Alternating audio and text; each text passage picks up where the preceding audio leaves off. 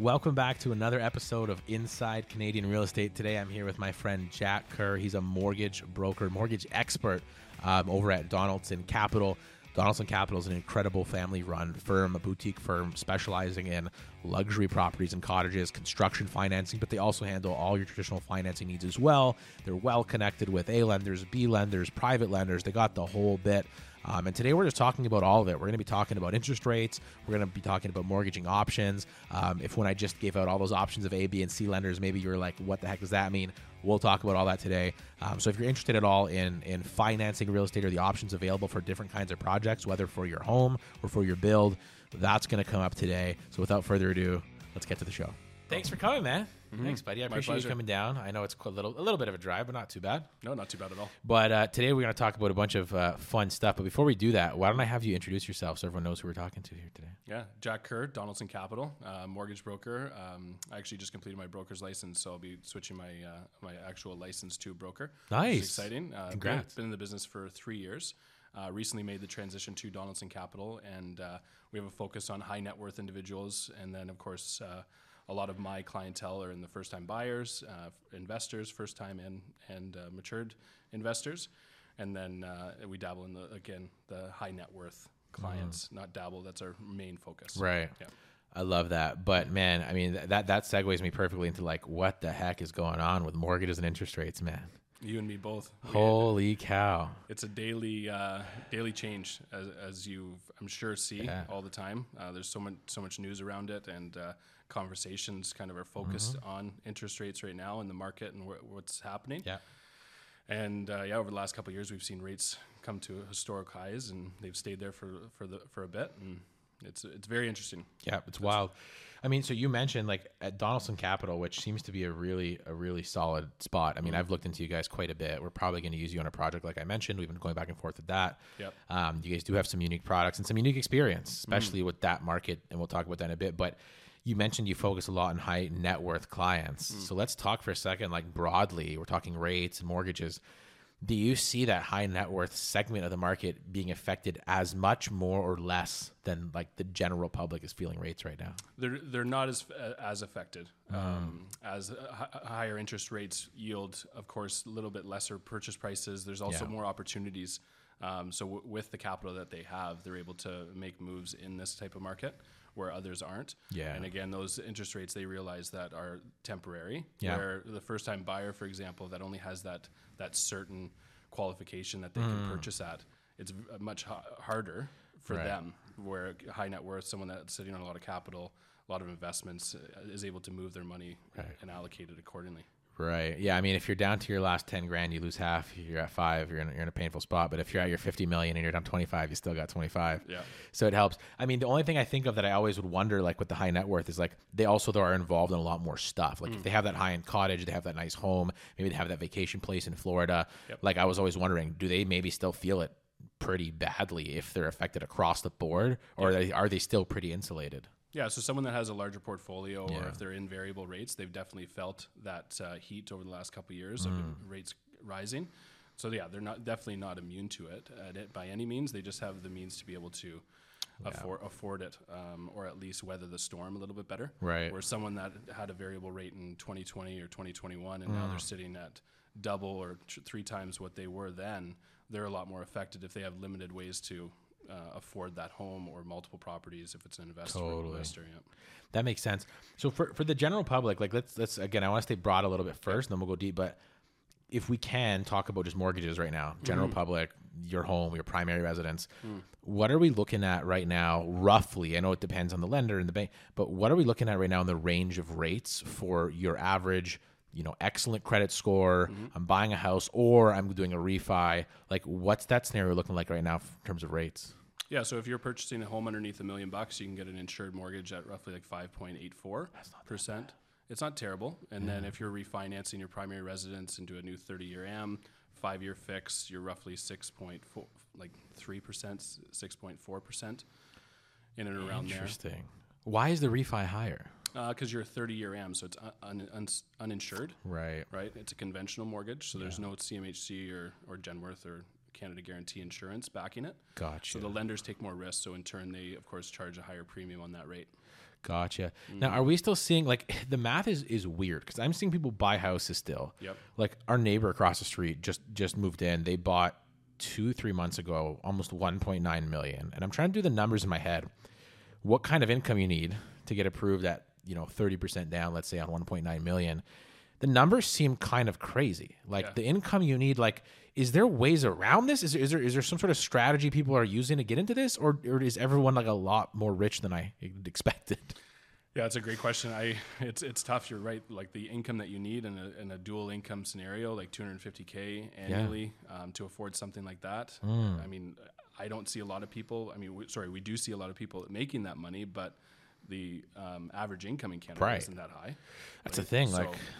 I always wondered how they're they're they're doing these two million dollar deals with the interest rates we're at. Yeah. Um, when they don't look, I mean, obviously, if you're if they're like business owners and they're super well off, and yeah. if, that's different. But I'm talking about, like, I'm seeing regular people with regular jobs buying these crazy.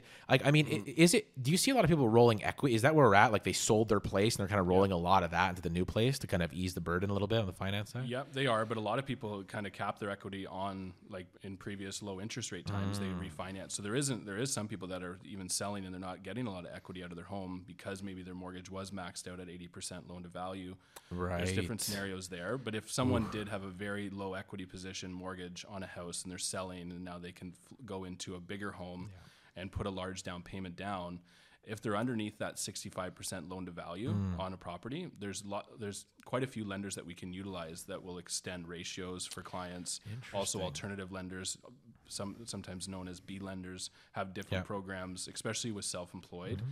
We can use business income to help qualify them versus what they're showing on their T one generals or if they're T four'd. So that can br- bring a higher yield of an income to right. be able to qualify them, mm. right? Interesting. So that's, there's different ways to structure it. We're also seeing multi-generational um, purchases, right, where people are having additional co-signers coming right, in. Right, their parents. Yeah, mm. yeah. Or some income. Maybe there's an income suite in the basement uh, um, helps out yes. with qualifying, right? Yeah, and, th- and that's what I always think of that too. Like when people say, like p- the people that say the market's going to come down, I'm like, mm. people will just put more families in a house before we start seeing those.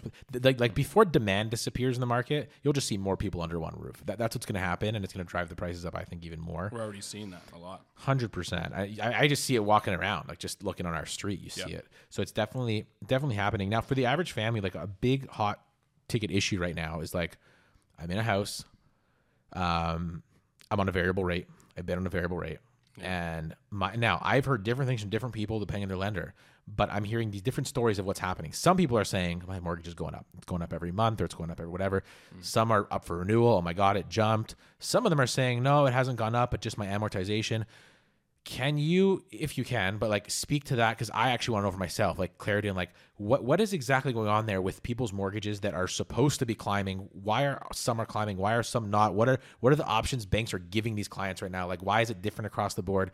I'm just interested in hearing about that because I'm trying to figure it out myself. Yeah, like specifically on a variable rate, you mean? Where, yeah, let, where, where variable rate has gone up, but exactly, their pay, but their payment hasn't necessarily gone up. Exactly. Like yeah. So there is certain lenders in in the space um, at the bank and as well in the broker channel that work on kind of a stat. It's called a static variable, mm. and what happens there is your payment stays the same, but the interest um, and principal s- changes. So as rates go up, the amount of principal that you're paying every month goes down, and the amount of interest goes up. Mm. Now, at a certain point, when in- interest rates get to a, it's called their trigger rate. That's when you do have the, uh, um, an option, and they they send you usually a letter or call you and tell you that you have to increase your payments in order to pay some principal. Because as of this point, you're just paying interest only. Right. And then that's where you get into these extended amortizations, which you've seen in the news, where it's showing forty or fifty years amortized yeah. on mortgages, which really isn't allowed on residential mortgages. Um, mm. through O S F I. So there's something, there's some stuff that they're doing in the back end to try and figure out how to do that. But that's right. that's where they ran into tr- trouble is on wow. these static variable rate mortgages where your payment doesn't change as variable rates go up. Right, that makes sense. Yeah, because that's what I've been hearing from a lot of people was that was that they're on variable and for some reason their payment didn't go up for a while. Yep. But now it is. So they yes. basically hit that max amortization. Yep. It's all interest, yep. which kind of sucks because you're basically paying rent. You're renting one hundred percent. Money. That's what you're doing. Yeah, I mean you own the home at the end of the day, so right. if you needed to sell it, you're still going to get right. some equity out of it, but hopefully, but you're not paying any principal off. Yeah. Yeah. yeah, you're right. Hopefully, and we're and we're, we're getting a lot of um, so you know I'm in the business, like, yes, I'm a real estate agent, but also mm-hmm. I'm in the investment side. Yep. And our family has a house flipping business. Yes. So we do a good volume of these deals. And a lot of our deals lately have been coming from people that um, that's happening to. So they've hit mm-hmm. that cap of amortization. The payment's now climbing, but it's significant enough that they can't get out of it. They're just like, yes. I can't make this payment. The problem is, the biggest issue we're seeing is we have those people come to us now, and we try to figure out, great, what do you need for your house to get out of it? Mm-hmm. They need more than the house is worth. And when you talk to them as why, why do you want that number? It's because that's what they owe. Maybe they've remortgaged, maybe whatever the case is, they bought at the wrong time. Second mortgages. They've burnt their equity, whatever it is, exactly. Yeah. And and they can't get out of that. Like, is that a problem you see a lot? And how do you kind of advise people to stay out of that? Like, how do you avoid doing that as a homeowner, of getting that position where now you're totally screwed, you owe more than the house is worth, and yeah. you're stuck? How do you avoid that? I mean, that's a really tough question. I mean, if you're in a situation where you have to tap into that equity for whatever you said, mm. any of those reasons, I mean, a lot of people will do what they have to do to keep their house, right? Mm. Um, I mean, of course, we advise not to do certain things, maybe not to get into risky uh, second mortgage situations or third mortgage situations. Those can be very risky and high rates. So again, we just try and mitigate that, but there's a lot of people will just do what they need to do in order to save right. that house. So if they're seeing uh, a decrease in cash flow because of whatever reason, and they need to add a second mortgage to be able to pay off debt mm. or um, just give them some cash flow to be able to pay the first mortgage, that's really, uh, that's probably the worst thing that you, wow, can, you yeah. can do, but people do do it. Ooh, getting um, a mortgage to pay the mortgage, that yeah, hurts. Yeah. Do, so do you see, because I, like, I'm going to be judgy now, um, do, do you see more people doing it for smart reasons, coming in and saying, no, I actually do have something to pay, or I need mm-hmm. the money? Or do you see discretionary, like, no reason, I just, like, and this is more like when we were top of the market, yep. I was imagining in my head, people are just going, well, I kind of wanted a new car and a new pool and a new thing and a new vacation. Like, do you see a lot of that, or is it more like legit reasons? Like, I actually need the money for bills. Yeah, I see a lot of legit reasons. If mm. it's someone that's just wishing to purchase new things, especially in this market, that we would not suggest no. doing that. I mean, like you said, when rates were low and people were taking yeah. money out of their house really to, to kind of fund a lifestyle, yeah. that happened more, um, or they were just taking equity out because rates were so low so they could, and right. it didn't affect their payment that much. Um, so then they're sitting on cash, or they're buying toys and whatever, like the things you said. Yeah. Um, but yeah, these days we're seeing a lot of people that if they are doing refinances or second mortgages to help with cash flow for whatever reason, there is a, some type of plan there. Right. Uh, to either pay out that pr- mortgage either with a sale or maybe some other investments that are coming in, whatever I the see. Case may be. It's like a, it's like kind of a lifeline. It is. They're, they're trying yeah. to buy time. A lot time of people use their house as a lifeline. That makes sense. This is actually interesting, because I like I'm genuinely wondering this stuff, because I'm seeing yeah. all these different scenarios play out. I'm kind of wondering, why are people doing what they're doing, yeah. or how is it playing out? Mm-hmm. Um, but it does seem like, and because you kind of answered my next question, because that's what I was going to ask, was like, it seems like a very bad idea to get a second mortgage to pay the first mortgage if you don't have a plan, because then if you get that second one and still can't make that payment, like, what are your options then? Like, is there a third mortgage to pay the second mortgage? Like, how do they get out of that? Yeah, I, I mean, again, I don't work on a lot of those Crazy. Files. Those are pretty risky stuff. Yeah. And again, it's uh, tough to find lenders that would do that scenario, because yeah. maybe you're already behind on your first mortgage, um, or they can see that you're really strapped for cash. But most of the time when someone's doing a, a strategy like that, it would be a very clear exit. Maybe they're listing their house in the next three months to six months. So they need a little bit of cash to be able to pay, pay some of their monthly God. monthly bills, and then also take out some equity to maybe update the mm. house, do some fixing around to be, be able to get top dollar. Yeah. That would kind of be the only scenario that I would suggest doing that mm. if you're already strapped for cash to begin with. Makes sense.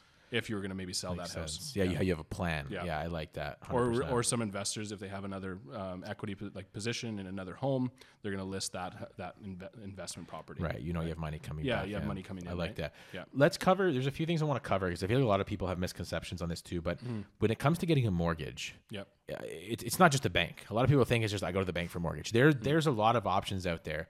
Um, I think that's one of the value propositions of why you work with a broker yeah. and why I'd like to work with a broker typically. Mm-hmm. Um, a lot of people ask me why, like, why have a broker, can pay their fees? But I don't think they understand that there's there's a benefit to not just going to your bank. Like, if you're at C I B C and saying, hey, I need a mortgage, what can you give me? There's actually a benefit to shopping around, because there are options. Yep. And we've thrown around terms already, like A lenders, B lenders. Can you kind of talk about that landscape a little bit? Like, what kind of lenders are out there? How do we tier them? What do we need to know about that? Yeah, I think the one thing I want to touch on there is the fact that working with a mortgage broker, a good broker should suggest that you always talk to your bank first, mm. beca- or at least at some point.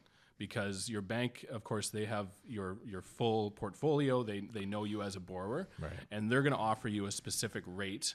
Um, that then that's what you want to shop shop around on. So then you come mm-hmm. to me as a as a broker and you say, hey, listen, my bank's offered me six point two percent on a uh, on a new purchase, and I say, okay, well, let's see what we can do. So then we come up with a solution where, we're, where we can offer six percent. So then you know nice. that your your bank's offering this and we're offering that, and you're getting the best solution out of that. So mm-hmm. that puts, of course, you at ease knowing that you're getting the best option. Right. Because uh, typically you'd think your bank would give you the best rate, but that's not right. always the case, and typically it's not. Yeah. And then uh, you wanted to know kind of the differences between your, your tiers. So, of course, you have your, your prime lenders, your large banking institution. Those yeah. are known as your, your A banks. You have your monoline lenders that are built in there as well, which are your banks that just deal in mor- mortgages. Mm. And they're usually accessed through the broker channel only. Some of those lenders would be M CAP, which is one of the largest huh. largest mortgage companies in Canada. First National is well known. Gotcha. And then... Um, And then you have your your B lenders, or alternative lenders, we like to call them, Equitable Bank, Home Trust. Those lenders, of course, they have uh, extra appetite for extended ratios over yeah. and above that typical like forty-four percent. And then you have your private lenders, which is like a C category. But again, right. some people use that private lenders as a tool uh, to enter properties. Again, if you're an investor, yeah. private lenders can be a very lucrative asset to your yeah. to your. Uh, Yeah, portfolio, and that, that's a channel that we've used a lot too, oh, for yeah. sure, as private lenders. Yeah. I'm curious, yeah. like on, from the broker side. So pretty much we have three tiers. We have our, our A lenders, it's our banks, and like you mentioned, like the First Nationals of the world as well. Yep. You have your B lenders, and you have your private. When you guys are setting up like these relationships with private lenders, mm-hmm.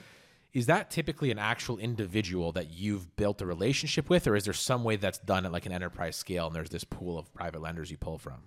I think a bit of both. Mm. As a good broker, you should always be building relationships with, like, again, high net worth individuals that want to lend their money on, on mortgages. Right. So those are found through your own center of center of influence, if you want to call it. And then just um, as you expand your business, you find these people that want to right. lend in mortgages. And then there, of course, is a, a wide range of private lenders that are uh, registered. They have their mortgage administration license. They are mortgage investment corporations. And we go to them as brokers and bring them deals. We usually they have um, typical as- appetites that they want to see with deals, right. so we know which ones to go to for s- specific properties. Right. I know we're working on, or we're going to work on a construction yeah. file, so yeah. that's only only specific lenders have appetites for those. Mm. So you're not going to just shop that around to every every la- uh, lender. Right. You want to know which ones you can go to. Right. No, that makes sense. Mm-hmm. And so w- when you're doing private lenders, like you mentioned, on the more like institutional side, yep. those companies. Um, are those, com- I don't, I don't, this might be too deep, but are those companies, because they're obviously raising capital themselves, yep. so they're going to individuals, pooling capital. Are they typically like private equity styled companies? Is that how they're, they're doing that? And then you guys are just borrowing from them? Yeah, typically. Interesting. Yeah. And yeah. so like me though, as an individual, if I said, hey, Jack, I have a million bucks I want to put out on mortgages, yep. you could also broker directly with me. You yes. could get my money working on a deal. That's correct. And I can kind of set the criteria of what I'm looking for, tell you what I'd be willing to do or not do. And that's it's correct. Just to me is I don't have to have any sort of special license or business to do that. It goes through you. Yeah, that's correct. Oh, that's as long cool. as you're considered a designated designated investor. So you just have to have a certain asset um, worth or, or income, and then you can yeah. you can lend your own money. Do you know roughly what that is?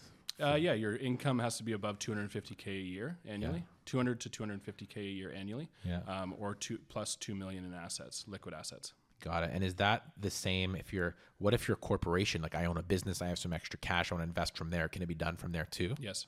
Oh, that's cool. And same yeah. criteria on the business, or it's based on the individual? S- yeah, no, it's similar. Oh, yeah, that's interesting. Oh, that's very cool. Yeah. See, because that's not an option that I thought about a lot because we've been at low rates for so long, yeah. but now that we're where we are, I think that's a viable option for a lot of people like that are higher net worth and they want a safe investment. Yeah. Connecting with brokers like you guys and saying, hey, I want to put my money to work. Yeah. Makes a lot of sense now because you're probably getting what, like ten percent plus fees that like around. Yeah, that rates mark? rates are always negotiable, and that wow. d- dictates um, on the risk of the, the deal, right? Right. And uh, your appetite. But yeah, definitely first mortgages usually ten to twelve, wow. and then second mortgages anywhere from twelve to fourteen percent. And how, how long, like what's the appetite for the typical private investor? Like how long do they want their money out for? Like they're they're obviously not doing thirty-year mortgages. No, so no like usually there's no amortization. It's interest only. Mm. So then your terms are usually two, sorry, one to three years right. max on the private side. I mean, some people even do six months. And then there's lend- yep. lenders that we work with that have open terms. So there's no prepayment at all. You can basically pay that mortgage out at any time, which is beneficial. That's cool. Yep. That's neat. Yeah, so re- really the private lending is a tool Like from, from the person getting it standpoint, it's a tool that's really just a bridge. Yeah. It's I'm gonna like we said before, I'm gonna get something eventually, yeah. but I need this in the interim. So whether it's like construction or it's an investment property or it's whatever, yeah. that makes a lot of sense. You're getting it twelve months, and then once you get whatever you need to get, maybe you're doing a renovation, you're doing a build, you'd go back to a B or an A lender and refi out. Right? That's correct. Very cool. So tell me about Donaldson Capital. I want to hear kind of you recently joined the team. Yeah. Um, you're working with them now. Mm-hmm.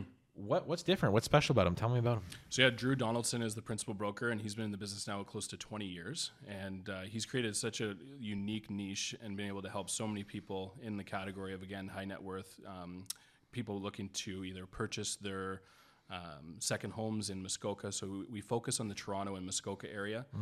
And then uh, there also is a, a factor there of your construction financing. So he specializes in construction financing. Um, and again, we're, we're a boutique brokerage. It's just three three brokers, and nice. Yeah, it's very exciting. Very exciting. That's very cool. Mm-hmm. So with with everything that's been going on, like, are you guys still seeing a lot of movement in that? Like, how's Muskoka doing through all this? Like, are they just thriving still? It's interesting. Doing a lot of deals up there still, wow. and there's stuff moving. Um, it, it's it's an interesting market, that's for sure. Yeah, because uh, I was going to ask you, because I I talked to a planner, I think through one of your referrals. Yes. I ended up talking to a planner, yeah, and he's like, we're super busy right now. We're doing X number of deals, this many proposals. We're swamped. And I'm like, why are you guys swamped? Because in my head, I'm thinking everything's slowing down. Right. He's like, no, no, no. Everybody's building stuff right now. Yeah. That blew my mind because I'm expecting the opposite. I'm expecting yeah. them to be slowing down.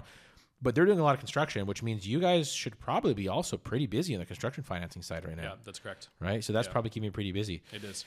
That's interesting. And and they're usually already have a primary residence, probably Toronto, the clients that you work with. Yeah. Yeah, the and this is their secondary. Yeah, that's correct. Mm. Yeah, yeah. Drew's again. He started in the in, in the Toronto market, so his clients have all, of course, uh, grown up now. We're bu- purchasing properties up in Muskoka. We do have an office in Port Carling, so we have a lot of realtors up there trust us with their clients, and then of course builders. We have a lot of builder relationships. So then when right. they have clients that are needing construction financing, as you can imagine, there's some people that don't necessarily need construction financing. They pull equity or something from their investments. Uh, there's different ways that they can do that, but. Yeah. Interesting. Is there anything you guys do that's like super cool or different from like another broker? Like if I had to say, here's something really different about you guys. I mean, you specialize obviously in the areas you mentioned, um, but I'm sure there's other brokers that do construction, other brokers that yep. do Muskoka. Is there anything unique about what you guys are bringing or offering? I think just our customized mortgage solution um, strategy, just how mm-hmm. we look at uh, portfolios as a whole, um, just kind of structuring deals the best that we can for that client. There's just, there's just something to be said about someone just coming to you for a construction deal and not looking at the rest of their portfolio to see if there's other, other ways to access that money without maybe doing a high high interest uh, construction deal. There's just there's a lot to be said about that customized mortgage mm. solutions and, and how we, we look at our clients and underwrite our deals. Yeah, because that's the hardest. Anytime you're working with a lender, like yeah. I'll say from the client perspective, mm-hmm. especially when it comes to doing things that are not conventional, like yeah. you're not just buying a, your house and, and financing it. It it you have to get the right broker. You have to get the right person because like it's a lot of effort explaining. Like certain people just don't get it. They've not been in those shoes. They don't understand mm-hmm. the scenario. They don't really know what you're trying to convey. Yeah. Um, and I think having specialized expertise goes a long way, and having a process that can account for all the variables goes a long way. Yeah. Um, because not every broker is created equally, and not every lender is created equally. No. Um, and so I think that that's huge. Like if.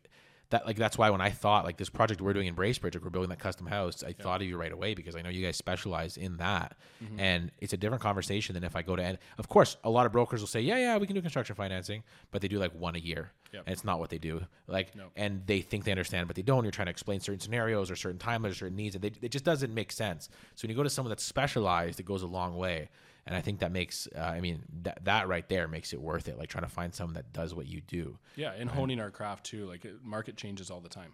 Different one hundred percent. D- lenders change their um, their appetite all the time. So just knowing that, having the relationships, having the conversations. If you're doing construction deals once a year, that lender that you went to last time might not have an appetite for construction anymore. So right. if construction's always being done at your firm mm-hmm. and with your broker, those conversations are always being had. Right. Uh, right. So with those relationships are strong. We know which lenders we can take those deals to and, and get, get you the funds quickly. Yeah. Um, there was something else that I thought of, but it, it kind of passed my mind. Escaped your yeah. mind. Yeah, it escaped. Fair enough. Um, my next kind of point I want to go on there too is like right now, like if you're giving sort of some guidance, like let's say there's some, because you focus on high net worth. I mean, obviously you probably can service anybody. I'm yeah, sure you I guys ser- do a lot. I service of, all clients. Again, yeah. I've had people reach out and they're like, "Oh, do you only deal with high net worth mm. clients?" Like I don't, fig- I don't feel like I'm in that bracket, and it's like, well, no, absolutely not. I've, I like, again, I'm from Barrie. I have a, um, a very unique situation where I have mm-hmm. a large center center of influence. So I have a lot of clients that I work with and a lot of friends that I work with. Yeah. And wh- whoever needs a mortgage and um, needs guidance, I'm there for. I think that's the biggest thing. Gotcha. Um, but with, uh, like you said, those niches that w- especially Drew's been able to dial in mm-hmm. on the high net worth, the construction, and then second home purchases, mm. it just allows us to be the, the, the ones, the focus yeah. and the ones to go to for those needs. Yeah, I yeah. love that. Yeah. So if we go if we go general for a second, and then I yeah. want to I want to go into your target market, but I want to yeah. get some advice. Mm. So on the on the general public side, I'm buying my first house, mm-hmm. which is which is happening. A, there's there's debate on should I be, because a lot of people are like, maybe I'm going to wait, maybe I'm not going to wait, but nonetheless, I've decided to pull the trigger. I'm I'm trying to get into a place in the yeah. next three to six months. What should I be thinking about? What steps should I be taking as an individual yeah. right now to make sure that I'm going to be able to secure that financing? I'm going to be in a good position. I'm going to get all my ducks in a row. What's my first step after I talk to my wife? I'm like, yeah, we're, we're going to do it. We're going to buy a house. What am I doing next? Who should I be calling? What are we working through? You got to get the right team. So there's a couple of things to be said there. Definitely the right mortgage broker. Mm-hmm. And then secondly, the right real estate agent. Mm. I think uh, working with a realtor is ideal. I mean, going directly to a listing agent isn't always the best option because they, of course, have the sellers that they're um, working on behalf of. Right. At mind, and then of course yourself. So you can do that. You can go to the listing agent of a home that you like, or you can ha- work with a trusted real- realtor that is going to work on your behalf. Mm. I think the one thing to be said right now, especially, is there is some deals to be had. I think actually more, there is. Yeah, I think there's actually more yeah. than uh, we we can actually see. A lot of stuff is on M L S. I know you do a lot of uh, off-market stuff. I do yeah. on your uh, your family business, mm-hmm. but there's a lot of properties on M L S, mm-hmm. and there's a lot of deals to be had. So I think there, it yeah. is a good time to be looking for a house, or at least to get prepared. So mm-hmm. of course, when you're working with a mortgage broker, knowing what you're pre-approved for, knowing what your kind of your max is, what your budget would be, and going off of that, and then working with a trusted realtor, I think you can definitely find a really good deal on a home right now. Is there anything I should be considering as an individual, like if I'm an individual, yeah. that I want to line up with my finances ahead of time that I should be aware of? Like for example, like does it matter if I just got a new job last month? Maybe I just went off on my own and started a business. Like is yeah. there anything that I should make sure I understand before I pursue that, that maybe would blacklist me? Like, hey, don't don't get a mortgage right now if this. Like, is there anything I should be worrying about? Well, always kind of kind of bring those conversations up. Again, every scenario is different, but you kind of brought up a couple. So if you're switching jobs, for mm-hmm. example, if you go into a new position and you previously were at an or at another position in the same industry, mm-hmm. usually that's okay. We can use that income. Um, they'll sometimes look at what you what you made in the last two years as right. a two-year history. If you're just out of school, for example, and you just landed this new job, they'll look at what your guaranteed salary is. Mm. Usually they want to see um, like your last two pay stubs. If there is a probation period, we can mitigate that as well, right. but they'd want to know if there's a probation period, usually three months, six months. If yeah. it's government, sometimes there's a twelve-month probation period. Wow. But there is lenders that we can work with um, with that. We just need to know all those details up front. So wow. sometimes your mortgage broker, um, especially on our side, we ask for documents up front, usually two pay stubs. If we can get a job letter from your employer right. just to see what they'll write on there, if there's a probation, what your salary is. And then again, those pay stubs to kind of match it. Mm. Um, if you're going into self-employment and you previously, let's say you were, worked for an electrician company, and now you're going to open up your own business. Yeah. Usually we need six months to twelve months of bank statements. Um, and that they do like to see two years of history for business owners. Mm. And then there's ways that we can um, gross that up on both the insured side and the uninsured side. But, right. but yeah, that's a di- again, quite a lengthy conversation on that, si- that side. Yeah. But there is, again, every scenario can be worked with. I think that's the biggest thing to kind of know, that when you're a first-time buyer or a new buyer, whatever the case may be, that you just have to disclose all the information, talk with your team, uh, your mortgage broker, and find out if, if it's uh, something that you can move forward with. Mm, I see. Yeah, so it, it's a pretty broad conversation. It depends on the, the needs, obviously. For sure. But I think yeah. that does give a, a general idea. I mean, you want...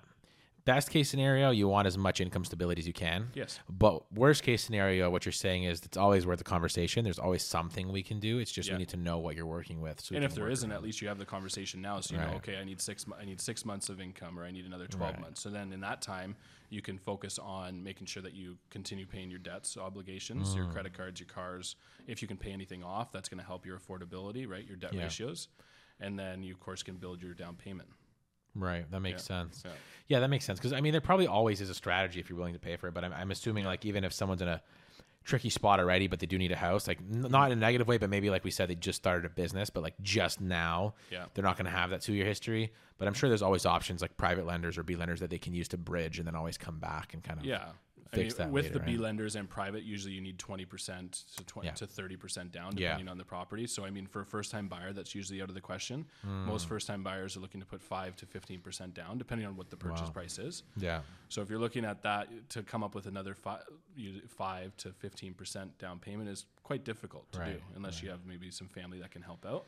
Yeah. So I know most of the time when we're working with first-time buyers, for example, and they um, need need a little bit more time to be able to build their employment history or their down payment, right. th- then we just need to work with that. I mean, we typically don't that like to sense. Position a private acquisition, like pr- ac- right. acquiring that pro- property privately, because, of course, your carrying costs are higher. Huge, yeah. Y- your closing costs, right? There's usually fees associated with private mortgages. Mm. So that can really eat at what your down payment is, right? Uh, if there if there is, of course, above that twenty percent. Gotcha. Yeah. Yeah. That, I remember when I bought my first house, I was self-employed, just yeah. a kind of newer business owner. Yeah. Um, and it was a bit of a scary process because it's not, it's not, again, it's not conventional. Did you work with your bank? I worked with not my bank. I was referred to R B C, an agent yeah. at R B C, a specific person at R B C who mm-hmm. dealt with self-employed people mm-hmm. um, and small business owners. And it was the best decision because the first two people I talked to, one is at my bank and then another was a broker. This is probably like, we're probably going back three, four years now. Yep. Um, they kind of had, it was like, no, no, no, this doesn't, not going to work. The business is too new. It's not going to, we, we, we need this, we need that.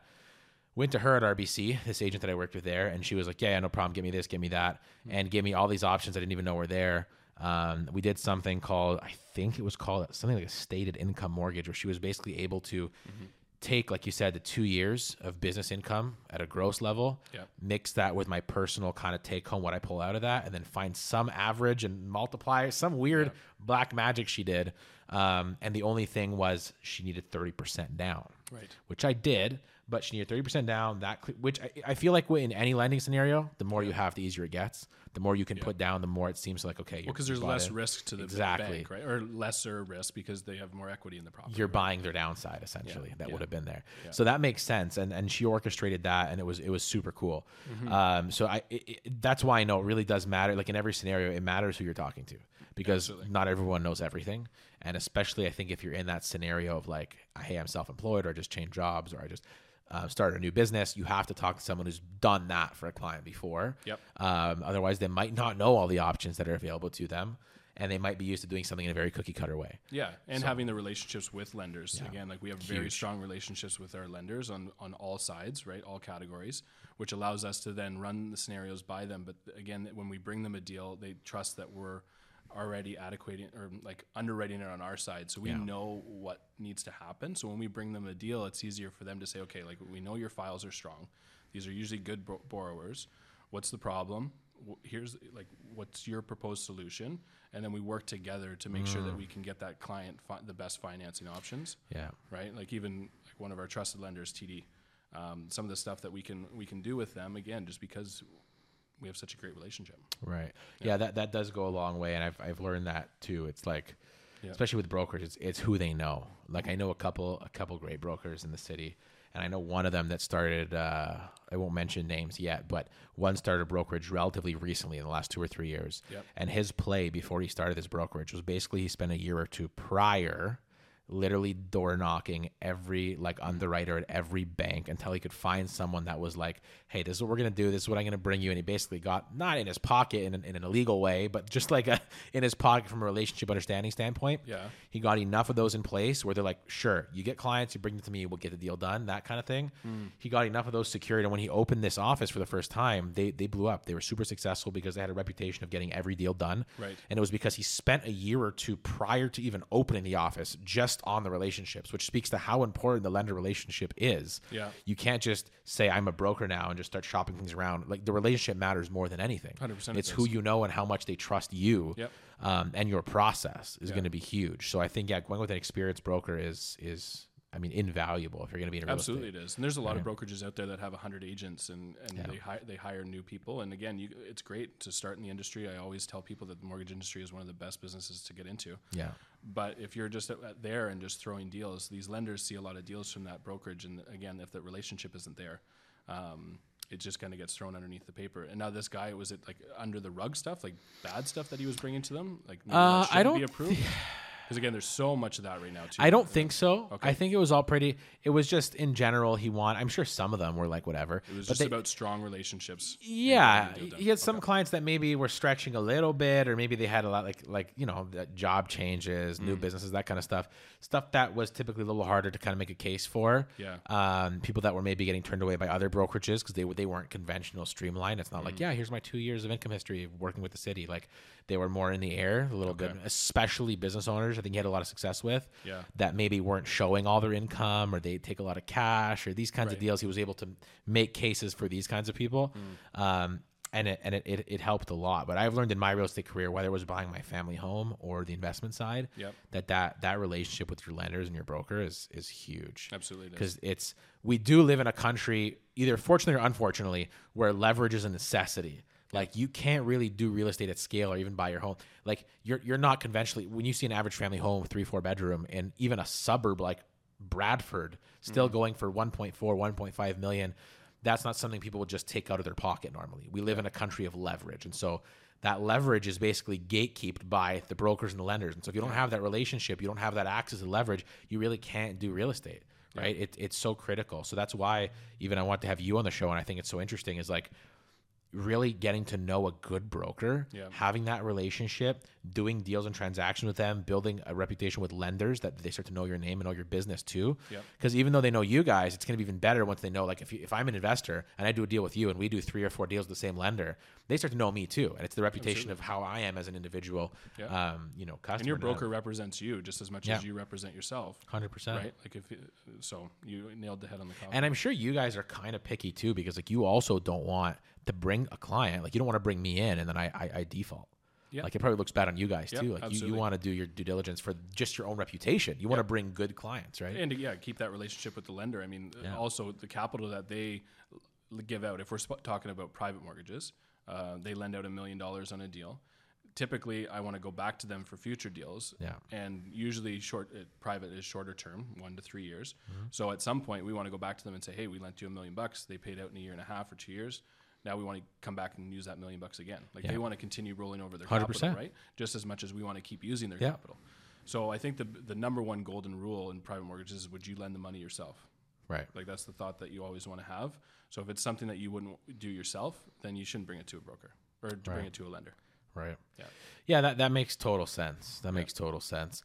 Um, no, that's cool. And I mean, it, it just, there, there's so much interesting stuff going on. And it, the problem is, it's such an in-depth conversation too. Like when you, I'm sure we can go into any area for like an hour. Um, but I, I do want to ask you the one controversial question, the the big money question. Mm. Where do we think rates are going? Oh, the big money question. Yeah. Trying to put a, like like Man. Put, um, a horseshoe or um, yeah, I've I have no idea. It's a tough question. I mean, over the last couple of years, we've. Uh, all kind of ate the juice. Yeah. Ate whatever you want to. The Kool-Aid. We drank the Kool-Aid. Drank the Kool-Aid. Yeah, I'm yeah. kind of bad with say, uh, sayings. My wife always yeah. laughs at me. I, ma- I make up my own sayings all the time. We drank the juice. Yeah. You're not wrong. We did, uh, yeah. we did drink the juice. So yeah, a lot of us did, uh, yeah. right? We were being told that rates were going to stay low for a long time. So variable rates were one of the, the most popular thing um, yeah. for the last two years, uh, or sorry, previous to last March. But I think mid tw- mid to late twenty twenty-four, we'll start seeing rates come down. Uh, we've seen the bond market mm-hmm. continue to go up. Mm-hmm. Um, it's at all-time highs, sixteen, yeah. sixteen or eighteen-year highs. Yeah. So f- that affects fixed rates. Um, our Bank of Canada, um, of course, affects our uh, variable rate mortgages. Yeah. And I think twenty twenty-four, maybe mid to late twenty twenty-four, hopefully, mm-hmm. we'll see rates come down. We may see another increase at the end of this month, and that's October. I'm thinking the same, yeah. I think a lot of people are. Bond market usually prices in what's going to happen. So the bond market's gone up by about half a point, maybe even more yeah. in the last month. Yeah. So that's usually a good indication yeah. that rates are going to maybe go up again. I hope not. Um, Probably yeah, uh, prime right now is seven point two. Yeah. I did put an example of what a mortgage sure. mortgage was in twenty twenty-one. Okay. So if you purchased a home in twenty twenty-one for eight hundred thousand dollars, so I use an investment property. Okay. Right? So you're an investor. You buy your first investment property for eight hundred thousand dollars. You put twenty percent down. You have a mortgage of six hundred forty thousand dollars. Um, your prime rate was two point four five percent mm-hmm. then. And then you got a discount of fifty basis points mm. as an investor. So mm-hmm. usually on a, on a um, residential primary uh, owner-occupied, you'd get zero point nine zero percent discount. Right. On a rental, it was around fifty basis points, so zero point five. So your rate was one point nine five. Okay. That monthly payment was twenty-four oh five back in twenty twenty-one. Okay. So, and then we factor in your property taxes, three hundred forty bucks a month, uh, insurance, one hundred eighty bucks a month, and then your month- monthly rental income, forty-two hundred. So again, I'm from Barrie, typical duplex. Yeah. forty-two hundred bucks is kind of yeah. fair. Yeah. Two, twenty-two yeah. up, two grand down. So that means your cash flow was twelve eighty. Right. Cash flow. Now rates are seven point two prime. So you're you're then at six point seven. So your monthly wow. payment is now forty-one ninety. Ooh, there goes all your cash flow. Yeah. So now with all of your expenses, with a forty-two hundred a month rental income, you're negative five ten a month. Wow. Yeah. And that was that was the flaw. We, we I used to be involved in a lot of that, duplexes, yeah. triplexes, buy and holds, and we got out of it thankfully mm-hmm. over the last two years. Yeah. Um, I didn't know this was coming, but what I, what I started to see was that fear of like, mm-hmm. I mean, what, what you just described is actually like like the, the earlier scenario where you're cash flowing like almost two grand a month yeah. is a really good scenario, because there was a lot of people out in like Hamilton and those areas like two, three years ago. They were overpaying and like they were happy to cash flow two, three hundred bucks a month. Yeah. And I always looked at that like, if anything changes in this market, mm-hmm. you're screwed. Like you're holding a, a seven figure asset to make three hundred dollars a month. Like, and anything changes, you go negative. And now you still have this asset. Maybe prices come down. It was just, and they're trying to make a business out of that. Like I, yeah. there was this whole trend of people trying to become full-time investors on these two hundred dollar a month cash flow properties. Yeah, it was literally getting thrown around. Everyone was doing mastermind. Everybody. Yeah. And it, it was so dangerous and it was so risky. And then this happened, that scenario you just described. Yeah. And those people that were cash flowing two hundred dollars only are now like negative two grand a month. Right. And I just I just talked to somebody today on the way here. He had six properties. He's now selling at least five of them yeah. because every single one of them is, he said he's losing ten thousand dollars a month right now. That's crazy. He's negative ten grand a month. It went from a wonderful cash flowing real estate business to negative ten K a month, right?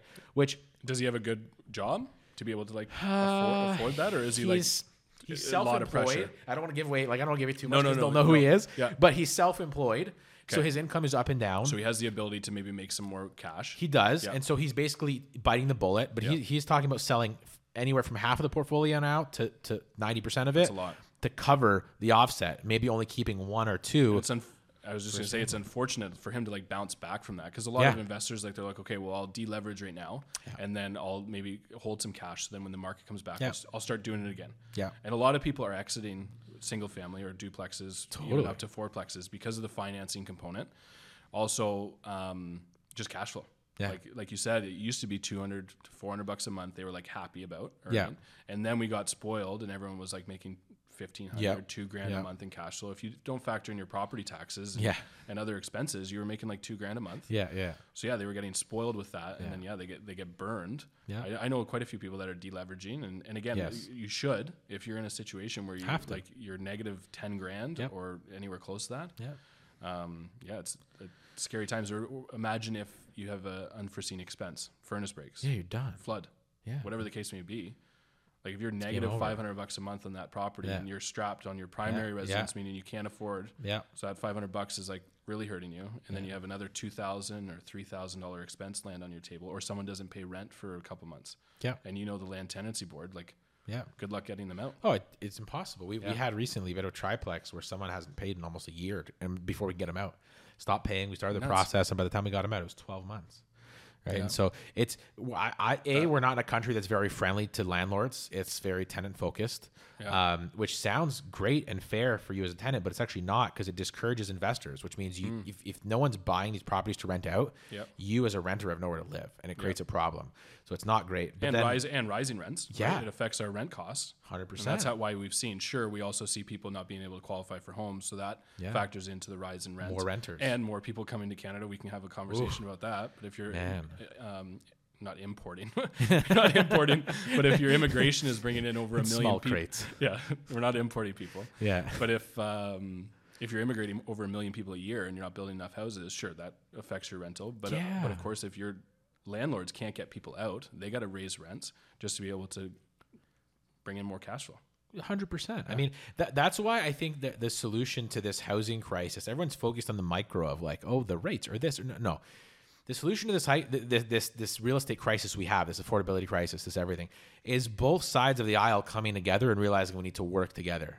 one hundred percent. Investors, end users, tenants, they all have to sit together and say, listen, we're in the same boat. Yep. If I'm renting, it's because either I don't want to put out a large chunk of capital to buy the house. I can't. Or I can't. It's mm-hmm. one of the two. Yep. Fine. And if I'm an investor, I'm in this to make money. I'm not mm-hmm. investing for charity. I'm not investing for fun. I'm investing to make money. And we both have to understand each other. You need a place mm-hmm. to live. It's convenient. I'm going to save you capital. And I need to make some money. And in return, we both have to make sure we're comfortable doing that. Yep. The problem is we have this like disparity where the landlord and the owner, the investor, is the enemy. Yeah. They're evil because they're, they're they're making money on housing. Yeah. And the renter is looked at as like this poor renter who we have to support and give them everything they want. The problem with that is policies that that cater just to protecting the renter, although mm-hmm. sound noble, do what we just said. They hurt the market for the yeah. investor. Less people buying, less people renting out creates a big problem. If you don't have the money to buy a house and no one's renting them, where the hell do you live? Like that creates a serious problem. Yep. So we have to be willing to say, no, no, it's it's fine. We want investors. We want you, please come make money, make money in housing, make money in rent, because we need you to provide this this solution. Yep. And if you encourage enough of that, it actually solves itself, because the more investors we have buying property, the more competition, the natural competition there is that will help suppress rents. Yep. The more rental units available, the less pressure on rental pricing, which ultimately is better for that renter, for that tenant. So those tenants need to be actually looking at investors like, no, let's encourage it. Let's work with investors. Let's encourage investing. Let's encourage building of more dedicated rental buildings and units. Let's give tax incentives to people doing multifamily. Let's help more of that happen, because that will A, give us the housing we need, and B, bring down the rental pricing. But that's not happening. Everyone's fighting everybody. Everybody's the enemy. We don't want you to make money. So the renters hate the landlords, and the landlords in a lot of cases now are getting bitter towards the tenants. Yep. You're just living in my house. You're not paying rent. You're not. That's not what we need. We need both sides to come together and say, okay, we do need each other. And the moment that can happen, and then policy can reflect that cultural and social change, I think we see real change. one hundred percent. But we're not there yet. No, right? I, no. I don't know. Yeah, it's going to take some um, definitely meddling in, into both both sides, right? Yeah. Um, we also need changes in that tenancy board. Like, again, it's, I think, six months or even longer oh. to get in and get a court case. And yeah. again, that affects both sides. Um, but it also, again, if we have more rentals, if we have a influx of good real estate investors building purpose-built yep. rentals, it allows us to weed out the ones that aren't the, are the bad ones, right? The ones that are bad ten- or landlords. Yeah, because there is, right? We For all, sure, we all know that. And then there's bad yeah. tenants. Yeah, which exactly. Yeah, on exactly both, on both sides. It'll allow it to be- definitely be a better process. Yeah, no, one hundred percent. one hundred percent. I mean, the only thing left on my mind here is uh, when it comes to buying real estate right now, I kind of made a, I made a bit of a gamble. It's funny because we, mm. we, we trade real estate so often, whether it's for clients or it's our investment properties that I'm doing. Um, I don't think twice about it. But when it comes to buying my own home, for some reason, it's right. always a different feeling. Yeah. Uh, I think it's because it doesn't make you any money. Yeah. I just got to spend money to do it. Right. And I know it's not coming back anytime soon. Um, but, you know, I, I did just pull the trigger. We we bought a pre-con deal. I don't know if I told you this yet. No, I don't we, think so. We bought a pre-con in, uh, in Bradford. Okay. It's going to be done in about twelve months or okay. so. Probably yeah. probably going to be pushed, but whatever. Yeah, it might get pushed. twelve months or so. Um, and everyone's kind of asking me, I get this question a lot of like, why right now? Rates are so high. The mortgages so, are going to be crazy. You're going to pay, I think I'm, like if I put thirty percent down, the mortgage is like sixty-five hundred a month is the kind of where we're at. And everyone's like, why would you, why would you do that? Yeah. Um, and this is a valid question. I want to address it because it's the question of timing. And I asked you before the big question of like, where are rates going? Yep. And so to bring it back to that, I have an opinion on this, and I'm curious on what yours is going to be or what you think of my opinion. But mm-hmm. basically, the reason why I'd say you should still buy now, I think if you want to make a move, A, when you decide that you're going to buy a house, it's also a personal decision. Do you need it? Yep. I need a place for my family, or growing family. We need more space. I want in a certain community. We want safety. I want security. At some point, I need to do it. Mm-hmm. So then I got to think about timing. And we look at where we're at now. It's like, yes, rates are very high. The problem is, it's very hard to catch a falling knife. You don't know exactly when it's going to go the other way. It could be three months from now. It could be ten months from now. It could be three years from now. So at some point, you have to bite the bullet and say, if I need to do this, I'm going to do it now. But you still want to be smart. And so the way that I thought of it is like, we're at least in the worst case scenario, I think, and maybe tell me I'm wrong, I think we're somewhere close to the peak.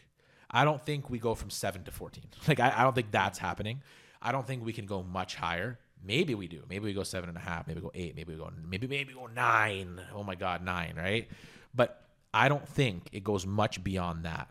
And so I think even if you buy now at these high rates, which I think you should do, because right now there's deals, like you said. Mm-hmm. Now people are negotiating. Now people are willing to take a hit. And they're like, you're getting way better deals now, even from builders. Yeah. Like, we managed to, to wrangle a deal from a builder in Bradford less than the starting price of comparable homes up in Georgina. Yeah, um, that, so haven't that was my next, next question is, what was the um, negotiation and what was your purchase price compared to, like, maybe it's high in twenty twenty-two? Yeah. Right? Like, like you're getting you're getting such a good deal on the house. So yeah, exactly. if, let's say rates do go down in six months. Yeah. That same builder is probably going to increase the price of that home. Yeah, exactly. Right? So you're locking that, that home in now. And, yep. if you, and if you're going to enjoy it yourself, again, there's a lot of people that are getting into Tr- trouble with pre-cons and trying to assign them yes. or sell them before. Yes. I don't know if you, li- I listen to podcasts all the time, and there's l- quite a few out there that talk about uh, realtors specifically that talk about situations that they see, especially in the Toronto and G T A market. Yeah. Where people are holding like a lot. I don't know if you, there's one, and I guess the guy bought like maybe ten. Oh my God. Pre-con, and he tried to, tried to um, get mortgages on some of them. He's already oh, lost Jesus. two, yeah. but he can't get mortgages, can't get financing. Cause that's a problem too, is are you going to be able to um, get financing? Um, yeah. twelve months from now. Yeah. So I know when you do exactly. work with a builder, they usually have a relationship with yeah. one of the banks, yeah. which they lock in rates typically for the, the duration of that build, yeah. either one to two years. Yeah. So it's always a good idea. I always suggest my clients take those Start take those offers, because yeah. then once ninety days or one hundred twenty days out from the, per- the closing date, that's when we start shopping around and seeing yeah. if I can beat that rate. Exactly. And, and we probably will. Exactly. That's very yeah. cool. Yeah. And, and, and you, you kind of hit the nail on the head with where I was going to go with that, which is like, yeah, you're, I mean, we, we don't know where rates are going to go, no. but we do know that right now prices are down. Yes. We do know prices are suppressed. That, that's a mm-hmm. certainty. We're yep. paying less now than we were twelve months ago. Yep. And so you might as well take the thing that's certain, because like the way I've been saying it to clients too is I'm like, I'm like price is forever. What you paid will always be what you paid, mm-hmm. right? You, yeah. Your purchase price won't change after no. you live in the house. No. Your interest rate will. Yeah. Interest rates are temporary. So that, I think there's that saying that's been floating around. It's not my invention, but I think it was something like, um, like you, you're marrying the price, but you're dating your rates. That's yeah, how you, you got to think about it. Marry the home, but you date the rate. There you go. Mm-hmm. So marry the home, date the rate. Yeah. That's how I think of it, is like, listen, at the end of the day, we're getting a solid deal. Like this house we're buying, a, a friend of ours actually bought pre-con two minutes away, same area, um, two years ago. We're paying yep. the same thing to two years ago. And so it's it's cooled off significantly, because yeah. if I did this six months ago, we were looking about two hundred thousand dollars more. Yeah, that's crazy. So if I save two hundred thousand dollars, but I eat a shit rate for like a year, mm-hmm. big deal. We know we're somewhere at the peak. Yep. But the moment those rates do cool off, guess what's going to happen to pricing again? Mm-hmm. And you can't undo pricing. No. So if I wait for that beautiful low rate finally to buy a house, but now I'm paying three, four hundred thousand dollars more, yep. you can't undo that. That's no. always part of the house. And so I think that's why now is actually a beautiful time. It's a sweet spot. I think if you're trying mm-hmm. to buy now, talk to your your brokers, your agents, your lenders, um, get your stuff in order. And I think now is a really good time, because as soon as everyone else catches on, okay, yeah, we're cooling off. That's the last rate hike. Everyone's yeah. going to rush again at the same time. Yeah. Prices are going to drive up again, and you miss the boat. Yeah, so and you you know better than anyone, realtors do drive the market. So when yeah. rates go up, when rates do go down, there's going to be an influx of people coming back to the market yep. because they're going to, everyone's going to reach out to their database and saying rates are down. Like, now you need to buy, yep. which th- people are doing now, yep. right? People are saying rates are high, but prices are down. They're having the same conversation, yep. but it's, it's going to go the other way as soon as rates come down. Yep. And I think we all know that, right? All of us see things, and, and you can see history that when rates come down, prices come exactly. back up. I mean, I, it is nice that we have seen a little bit of a correction. The, the market in Canada in, in specifically has just yep. been nuts over the last three years. And, So we did need to see a little we bit of a cra- it. We needed yeah. it. It was getting yeah. crazy yeah. Um, and unaffordable for a lot of people. And unfortunately, yeah. it is still unaffordable. And all like, like the only thing we can say is that we just need to try and work with it. If, a, if home ownership is yeah. in your future goals, then we just need to figure out a plan to get you there. Yeah. I mean, there's always ways to increase your income. one hundred percent. Because that's the number one factor, income and down payment. Um, and of course, your credit. Credit. But, um. but yeah, like... there is always things that you can yeah. do. Right? And I think I think more people will have to be willing to also share space.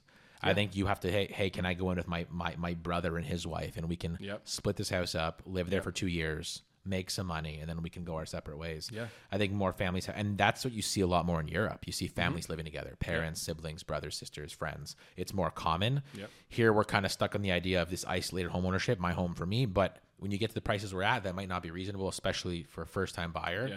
And if you can pool four incomes instead of two, it makes it a lot easier, yep. right? And so I think that's something people have to have to look at too, one way or the other. But either which mm-hmm. way, I think the next three to six months is a really good time to get in. Mm-hmm. And I think pre-con is more attractive now than ever right. because you're arbitraging that rate. You're locking in the purchase price. You're getting you're, you're getting the thing today that's good, which is yep. the purchase price, but you don't actually have to like absorb that rate and those payments for potentially twelve months, twenty-four months, yeah. three years. Like some of the condos we sell through here, my my brokerage, we do a lot of pre-con. Yep. Some of these condos are three to four years out. Right. So you're locking in pricing today, but you're not actually going to pay a mortgage for three to four years. Right. And you're hoping in four years we've come back to something more normal. Mm-hmm. Right. Yeah, and hopefully um, prices have came up. I mean, that's exactly. always the hopeful hopeful uh, goal, right? In any pre-con is that yeah. prices have came up and you're going to get a good buy. Exactly. And then you, of course, get a good rate at that time in, yeah. in hopes, right? one hundred percent. So I think it's a great time for pre-con, whether yeah. you're buying your home or you're doing an investment. But mm-hmm.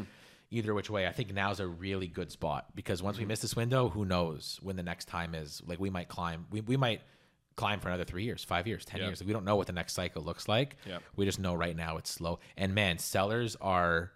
are flexible. Let's put it that way. Yeah, it's definitely They're, a time to negotiate. Like buyer's so many, market. Yeah, so many different terms. I don't know if you saw um, that one podcast, Daniel Foch, he was, ta- or not his podcast, but he posted it. Um, how V T Bs, I think you mentioned, we were talking about that, weren't we? Or was Maybe. That someone else? Yeah. V T Bs are at the highest they've ever been. Oh yeah. Sellers are often yeah. V T Bs. For investors, yeah, one hundred percent. Uh, investors, or even if it's going to be a primary, it's very, it's tougher to f- like add that financing into a primary um, or owner occupied, yeah. but there is ways that you can do it. For sure. Um, The other thing, again, something just slipped my mind, but um, but yeah, negotiation right now uh, to get a good deal is definitely there. Yeah. It's a buyer's market. You have a lot of options, and and it's crazy. Like when you look at most listings now, like sold listings, especially yeah. our like Simcoe County, yeah. most stuff's selling under ask. Yes, and so yeah, people have there, there's room. You have lots of conditions. You can get yeah. your closing terms that you want. You can do everything that you need to do now. You can do, which you couldn't yeah. do last year. You no. could, you couldn't even barely get financing conditions last year. Yeah, or more so like the, the end of twenty twenty-one and beginning of twenty twenty-two. That's what I meant. Yeah. yeah. yeah. By the way, COVID wiped my brain, so I have a missing year. Me too. everything yeah. is everything was two years ago. Yeah. I feel Feels like, like last been, year. I feel because sometimes people ask how long you been a mortgage broker. I'm like, yeah, four or five years. It's like.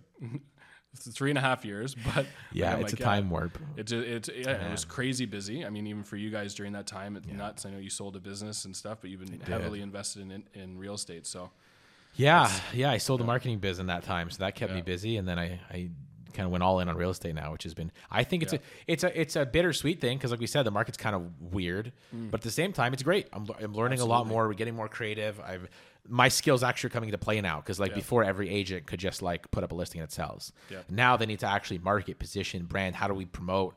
And most agents don't know how to do that. Yeah. So and it's given me such an edge to take like the marketing agency world and bring that into real estate. Um, and now is the time that that was needed more than ever. So like mm, it couldn't one hundred percent. Have worked out better. Yeah, I agree. Um, so yeah, thank you for bringing that up. But that was a fun, uh, yeah, selling last year was was a big thing. So I'm glad mm-hmm. I did. I'm glad I'm in real estate now. I can work with great people like you and do more deals and yeah. do fun stuff like this podcast. Mm-hmm. Cool, man. Well, thank you so much for uh, taking the time to actually come out and do this. My pleasure. I think it was helpful. Is there anything else you want to leave everyone with on a last final note? I don't I don't think so. I mean, we touched on so many good topics. I think the biggest thing is if you have any questions, reach out to yourself or me. Mm-hmm. Um, I mean, there's we're always great, great spots to be able to seek advice and, and kind of point you in the right direction. So I think that would be the biggest thing is just be open to having those conversations, yeah. hard or good, whatever yeah. they are. Um, if you're going through hard times, definitely reach out to a, uh, to a broker to figure out what kind of the best solution is. Yeah. And then, of course, we work with realtors to figure out yeah. if, if there's a good option to sell. Um, yeah, just um, one hundred percent. Yeah, I think that's the biggest thing. I think that's a great point to end on. I yeah. mean, conversations have to be had. Absolutely. And I think a lot of people are too afraid to take the first step. Yeah. They have all these misconceptions in their mind. Yep. They're they're they're they're in an echo chamber basically, and they're afraid to reach out until they think everything is perfect. Mm. But that's not what it's got to be. They got to just yeah. reach out, talk to your real estate agent, talk to your, your mortgage broker, start telling them what you're thinking, tell them where you're at, because yep. together we can come up with a plan. And no conversation is not worth having. I think every no. every broker agent is happy to just have the conversation, see yep. where we can help, um, and help you figure out your, your your plan. Whether you're an investor, you're like, hey, I have this portfolio. I'm trying to figure out um, how to make these payments work. Is there refinancing options? Should I sell half? What should I do? Or you're trying to grow, yep. or you're just a first-time house buyer. Whatever it is, whatever situation you're in, you should be, as soon as you get that like thought of, I have to be buying or selling anything right now, yep. have the conversations. Absolutely. Talk to the right professionals. Don't be afraid to reach well, out. Our, our advice is free, right? Like, exactly. I don't charge anyone exactly. for anything until I close a mortgage. Um, yeah. And then again, most of the time the payment's coming from the bank. So exactly. advice is free. Um, the other thing, I, you mentioned real estate investors.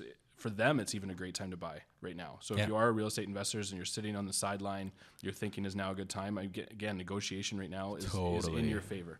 Yeah. It is a buyer's market. So if you can cash flow a property right now at the peak of rates, as we said, we're mm-hmm. probably there, then when rates do come back down, yeah. you'll be able to cash flow even more. Yeah. Um, or if your exit strategy is to sell that home in a couple of years after maybe you do some updates to it, yeah. you're going to see an influx in that value potentially, right? Agreed. As and rates, there's as rates go down. So. so many sellers that are liquidating portfolios now yep. that need yep. the money and will take discounts, like yep. heavy discounts. Yep. So it's a great time to buy. Yeah. yeah. If you if you have the position and you yeah. have the liquidity to do it yeah. and the right brokers right. uh, yeah. to get you the money, then yeah. it's it's a great time to do it. Yeah. I, I agree, man. Yeah. So I just leave it on that, I guess. Beautiful. Yeah, I think that's great. Where can people uh, find you?